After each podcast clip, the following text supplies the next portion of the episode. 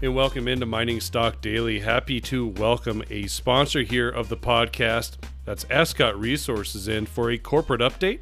Ascot Resources trades on the TSX with the symbol AOT and also on the OTCQX with AOTVF.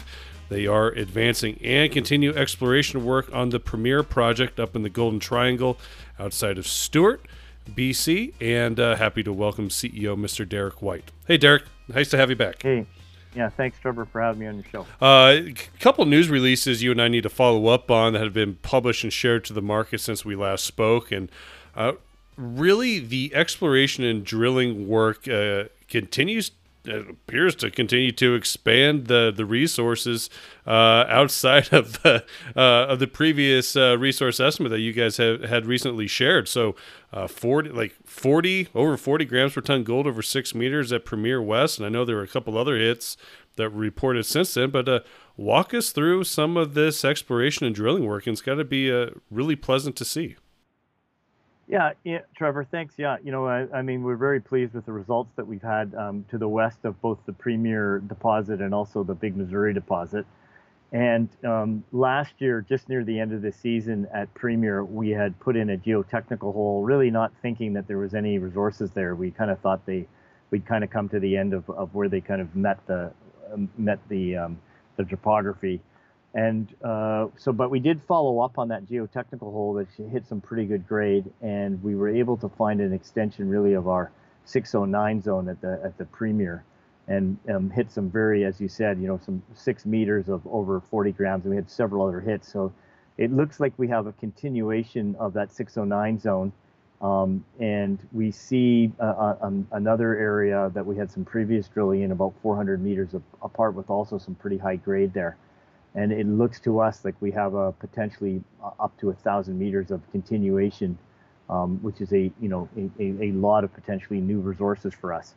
And and so for us, um, this was at low elevation, and we we drilled that in in June, early July, and we're coming back right now, and as we go into October to continue drilling there. So.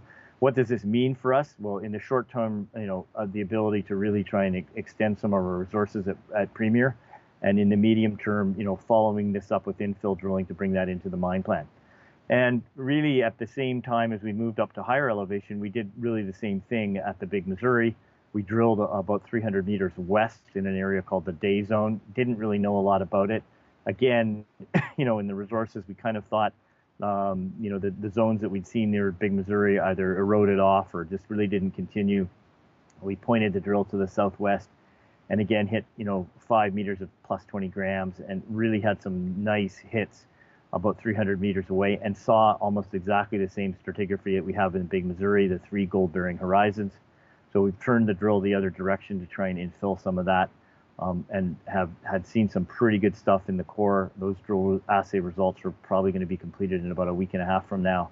Um, and then we'll continue to infill in, in that area as well. So really what that means again for us is the ability to extend resources close to underground mining infrastructure at Big Missouri, um, expand our resources, and ultimately expand the the early days of mining there. So you know, quite exciting for us and uh, a little bit unexpected, but you know, this part of the world we know there's a lot of gold-bearing zones, and so you know we just have to keep our eye on the exploration uh, drill bit. So let's try to paint a visual uh, representation of what was recently drilled. So couple weeks ago, there was 20 and a half grams per ton gold over 4.1 meters and 54 and a half grams per ton gold over two meters. That what came from the day zone. Now, if we can provide kind of a visual representation by telling this story, this you are currently drilling in between that day zone that was reported on a couple weeks ago and the current underground mine infrastructure which has that ever seen drill exploration work before? No, not really, because you know uh, I think what we really thought is what we've seen in the mining area is that these zones were believed to be generally pretty flat lying, and effectively you're kind of 300 meters down a ridge, and the idea was well they just went off into space and got eroded off. Um, but what it appears to happen is they've dipped down, and um, they these zones have been showing up you know 300 meters to the west and what we see between that 300 meters to the west and the mining infrastructure is a continuation of those zones so you know, continued infill drilling on this area looks like, well, we were actually wrong, and, and really we should have been paying more attention to this. So it's pretty exciting from our from our perspective that we can see good exploration results, potential continuity from where we are, and very close to underground mining infrastructure, which means our ability to convert that ultimately into the mine plan uh, that we're developing uh, is, is, very high. Well, and it's significant because you have underground workings that could potentially access anything that is discovered there. Yeah, you know, look, this is a bit of a Hollywood problem. I mean, you know, at the at, at the end of the day, um, you know, we if we do well in these zones, which will, you know, we'll have some more drilling on this coming out hopefully in the next two weeks, um, and as we continue to drill that into early next year, we will augment our mine plan because you obviously have material that's right near where you're mining. You're not going to go moving off to somewhere else until you've kind of finished that. So um, it's a it's a big upside for us if, if we can get that to come to fruition. What uh, what other type of exploration work should we expect to see? Anything outside of this current area that you're talking about? Yeah, you know, again with COVID nineteen, you know, our plan um, was to drill in the lower elevations first, but we also um, got up into the Silver Hill area, which is a different kind of geology and we drilled that in late August and early September, and we're waiting for those results to come back. Um, and that's a that's a completely greenfield site that has nothing to do with this. We'd we'd seen some high grade, uh, really high grade silvers, like you know between a thousand and three thousand grams a ton, and some gold there up as well, um, in a different type of geology. And we're looking for something like Eskay Creek up there. It's the same geology as what you see in Skeena's Eskay Creek, and and we don't know a lot about that area, and so you know we're just trying to hone in on uh, and it's going to take us some time, but that that that looks quite promising, and we'll we'll have to kind of see what those results are. Um, and that's a bit longer term, but that's certainly something that we've been working on. And then as we go a little bit west of the Premier West, there's an area called Woodbine, which is on the other side of a fault, and we'll be drilling that in about three weeks from now. And that is another zone that looks pretty promising and, and completely greenfield and new. So kind of a combination of Premier West and, and Day Zone, which looks like extensions to our existing resource, and then two other areas that are completely brand new, and we'll just have to see how they turn out. All right. Uh, excellent returns. Uh, looking forward to seeing more of those assay results as they uh, are continued to share through your news releases. Uh, but we also have to talk about some of the engineering and and uh, mill work that's been ongoing as you try to get the Premier Gold project uh, online and, and, into production eventually. So let's start with uh, the ball mill and sag mill. Last time you and I talked, you were still working on some of the engineering work, uh, preparing to potentially order some of the equipment needed. Uh, where are we at in this process now, Derek? Yeah, you know, and so uh, uh, although people, you know, kind of focus on the exploration, we're also trying to build a mine at the same time and um, and that, and that there's a lot of effort that goes into that. And one of our biggest concerns is that as the gold market continues to be generally strong, that there's going to be a lot of people ordering ball mill and sag mill, and and that's a critical part of, of refurbishment of our mill. And so we want to get those slots booked, um, which means that we're going to take delivery, you know, sometime in Q2 of, of 2021.